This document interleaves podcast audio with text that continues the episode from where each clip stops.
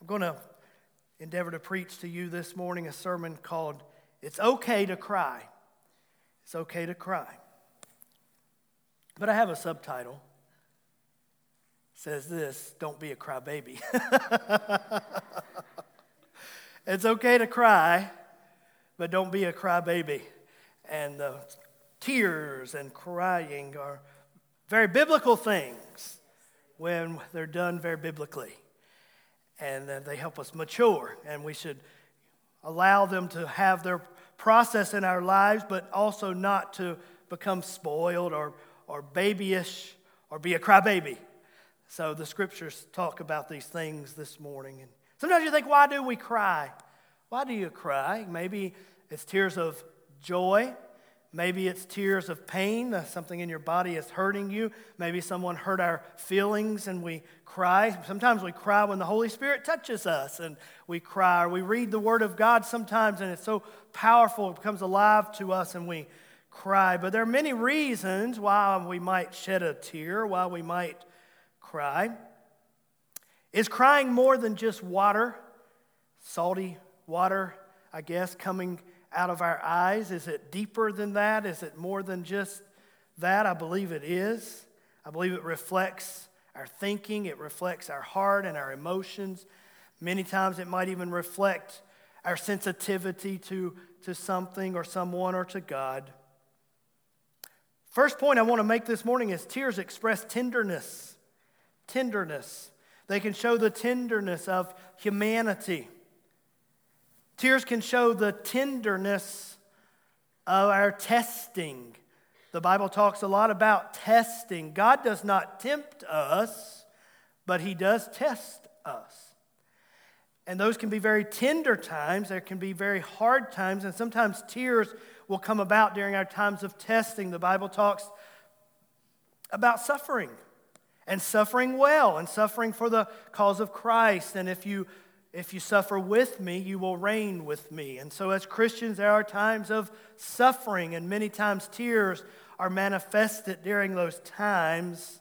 And it shows the tenderness of the human experience, the tenderness of the testing in our lives. But tears also express the tenderness of Christ. The tenderness of Christ. I'm reminded of a story, and if we can put the scriptures up on the screen this morning, let me read this account of Jesus and Lazarus. You remember Lazarus who died. They had waited for four days for Christ to come. Lazarus was sick. They had sent the message, but Jesus didn't arrive. He didn't show up, and Lazarus died. They even put Lazarus in the tomb. And then Jesus arrives four days later, and Mary gets up and leaves with all the other professional mourners who had come to her house. And they all go in this entourage to meet Jesus. And then we get to verse 32. Therefore, when Mary came where Jesus was, Jesus saw, or excuse me, she saw him and fell at his feet, saying to him, Lord, if you had been here, my brother would not have died.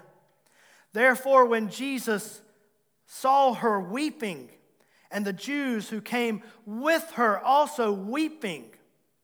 Get this, he was moved deeply, or deeply moved in spirit, and was troubled. Let's stop there for just a moment. He was deeply moved in spirit and troubled. You see, our tears move the heart of Christ.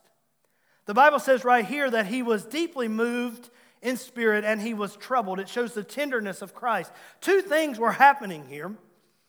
And many times I think they happen in our lives and Christ looking at us in our situations.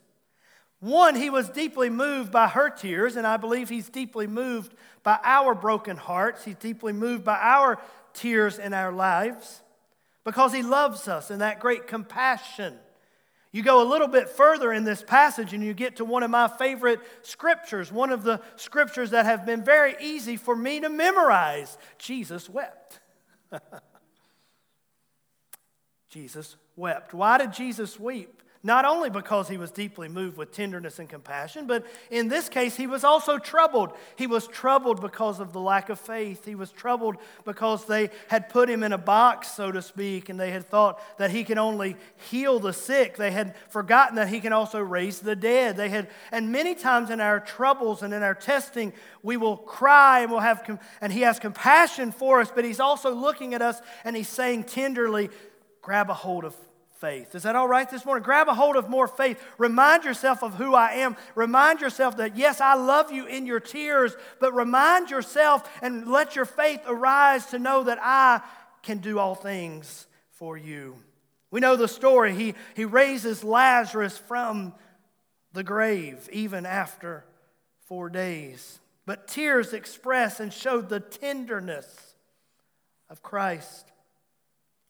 Another part of tears is Tears are therapeutic. Tears are therapeutic. Close your eyes and spell that word real quick. I, I had to use spell check several times yesterday. Therapeutic. I wanted to say therapeutic. Therapeutic. Tears are therapeutic.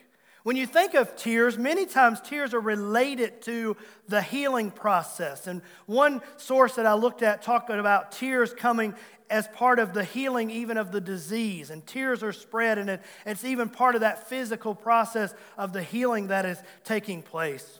But I thought this morning we ought to think a little bit deeper that many times our tears can become part of the spiritual healing process. Many times our tears can be part of that deep work that God wants to do. Maybe the situation or the problem or the circumstance or the tragedy or the heartbreak has put us in a position where we're more vulnerable before God, where we're more receptive to God, and it allows God to see those tears and it causes us to be more receptive to Him. And in those times of tears and crying, many times God can touch us deeper on the inside than He ever has before. Isn't that a beautiful thought? Romans 8 26 through 28 talks about this therapy of tears and how tears can be therapeutic. I believe, at least, when we, we can look at that scripture and we can see that it says this Now, in the same way, the Spirit, the Holy Spirit, also helps our weaknesses. For we do not know what to pray for as we should, but the Spirit Himself intercedes for us with groanings too deep for words. I thought about that yesterday, and, and many times we, we've talked about this scripture. It hasn't been that long ago we talked about this scripture and how the Holy Spirit helps us in our praying. But I thought about could not those groanings that are too deep for words, couldn't they many times be our tears? Couldn't that many be, times be we're trying to pray, we're, we're so heartbroken, we're, we're so perplexed, and we, we can't find the words, but the tears are coming. And I really believe that God sees those tears, He understands those tears. And many times, as part of that process, our praying and our crying and our God who loves us come together. And then look at verse 27 as that praying and that groaning and that crying, and He who searches the hearts knows what the mind of the Spirit is because he intercedes for the saints according to the will of God. And as we're crying and as we're praying, we know that Christ is interceding for us, but also the Holy Spirit is interceding for us, and he's praying on our behalf and he's helping us and he's guiding us. And so don't despise the times of tears, especially when we take our tears and we connect them to our prayers. That's what needs to happen I talked about being a crybaby in the title. When we take our tears and we connect it to our selfishness, then we become crybabies. Look at your neighbor and say, crybaby, crybaby. Well, there was a rhyme. I can't remember that. If I was on my A game, I would remember that little rhyme. You could say that. But when we take our tears and we connect our tears to our selfishness, we become crybabies.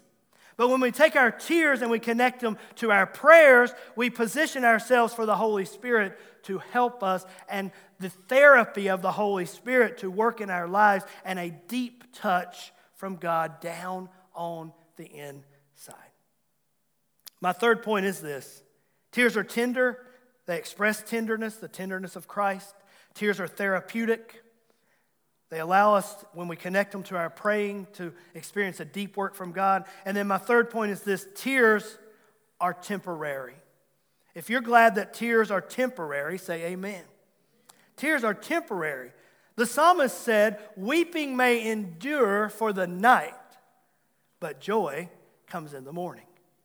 Sometimes we give up and we might be at three or four o'clock in the morning and the sun is getting ready to rise and the weeping is going to go away and the joy is going to come. Weeping may endure for the night, but joy will come in the morning.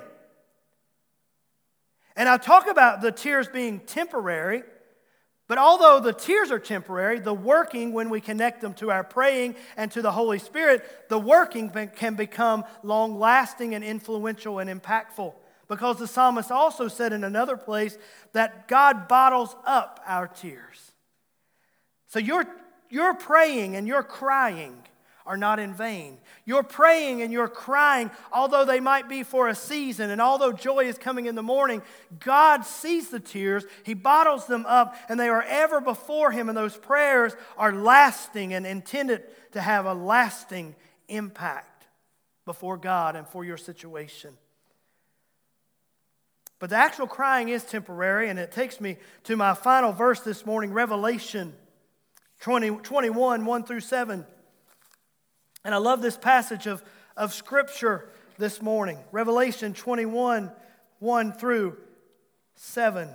In talking about the temporary state of our tears, the temporariness of the things that cause tears in our lives, because the root of all tears is sin. John said this as he was moved and upon by the Holy Spirit, and Christ was showing him some great things in Revelation. Then I saw a new heaven and a new earth.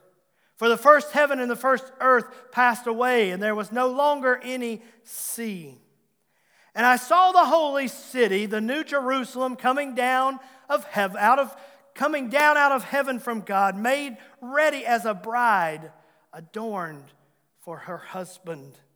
And I heard a loud voice from the throne saying, Behold, the tabernacle of God is among men. Now, what we're seeing here is the circumstances that cause our tears shifting, a plot shift, a situational shift, a world order shift. Right now, we have lived in a fallen, sin cursed world, sin influenced world, and sin has brought disappointment and death and destruction and all of our tears. But John is seeing a time here when God has now said, enough of that, enough of that. And God is sending the new heavens and the new earth. And John is seeing those things come down like a bride adorned for her husband. And God is putting everything back together like it's supposed to be. And all of those sinful things are being removed. And he's saying, Behold, the tabernacle of God is among men. He's saying, Hey, I'm moving in. I look forward to the time when God totally moves in and all sin and disappointment is totally moved out. Behold, the tabernacle of God is among men, and he, God, will dwell among them, and they shall be his people. And God himself will be among them. And here it is. And he will wipe away every tear from their eyes. All of these former things are moved out. All of this sinful curse is done away with. God's kingdom is finally established, and God dwells among us, and we are in tabernacle with Him constantly. And all of these things are gone. And He says, There's no reason to cry anymore, there's no reason to sorrow anymore. No one's going to die. No one's going to get sick. There's not going to be any pain. You're not going to be tempted anymore. You're going to be with me. And so it says, and he will wipe away every tear from their eyes. And there will be no longer any death. There will be no longer any mourning or crying or pain. This last line sums up what I've been trying to say. The first things, one translation says, the former things have passed away. You see, tears are temporary. This world in which we live is temporary. This fallen state in which we live is temporary. The things that we see on the news and the things that we see around us, and all the heartbreak and the hunger and the war and the pestilence and the hurting, and all of these things, all the sorrow that we might take, take it down to individual levels and the sorrow that we might feel because certain people in our lives that sin has, has caused bad things. All of those former things have passed away here in John's vision, and I'm going to be part of that one day. Are you? Amen. I want to be part of that. The former things have passed away. And he who sits on the throne says, Behold, I am making all things new. And he said, Write, for these words are faithful and true. Would you stand with me this morning? God is going to put it all back together again. While we live this life, we know the tenderness of Christ who works in us and through us and around us while we're having season of tears. We know the moving of the Holy Spirit that can be so therapeutic to us during the times of tears that helps us pray, helps us intercede, that does a deep work in us. But yet, with joy, we look ahead. With hope, we look ahead knowing that tears are temporary. The situation we're in, weeping endures for the night, joy comes in the morning, but ultimately everything is going to be put back together, and the former things are going to pass away, and God Himself shall wipe away all tears from our eyes. Would you bow your heads this morning and let's pray together? Can we allow the Word of God to give us some consolation today? You might be in a season of weeping. You may be coming out of a season of tears. You may be going into a season of tears. It seems that life goes that way. We're either going into a trial, we're in a trial, we're coming out of a trial. But I hope this reminds us this morning that Christ is tender and He is with us in our trials. The Holy Spirit is therapeutic and He is working deeply in us when we connect our tears to our prayers in our trials. But our trials and our tears are temporary because one day God is going to put it all back together the way that it is supposed to be. The former things have passed away. Lord, we thank you this morning for this wonderful service that we have had. Lord, this wonderful presence of the Holy Spirit that just swept over us as we were worshiping. The wonderful time of praying together this morning in the altar time and sensing your presence, encouraging us. We thank you, Lord, for the time of communion that we've shared to remember what Jesus Christ has done for us and to remind us of the kingdom that He's going to come and establish for us. And we thank you for your word, God, these passages of Scripture, these three little passages of Scripture that remind us that tears are temporary and that you see our tears and you are working in our tears, both in the short term and in the long term. So we thank you for your word this morning and for your presence. In Jesus' name. This altar is open if you need prayer this morning. Let's continue to pray and worship as they sing today.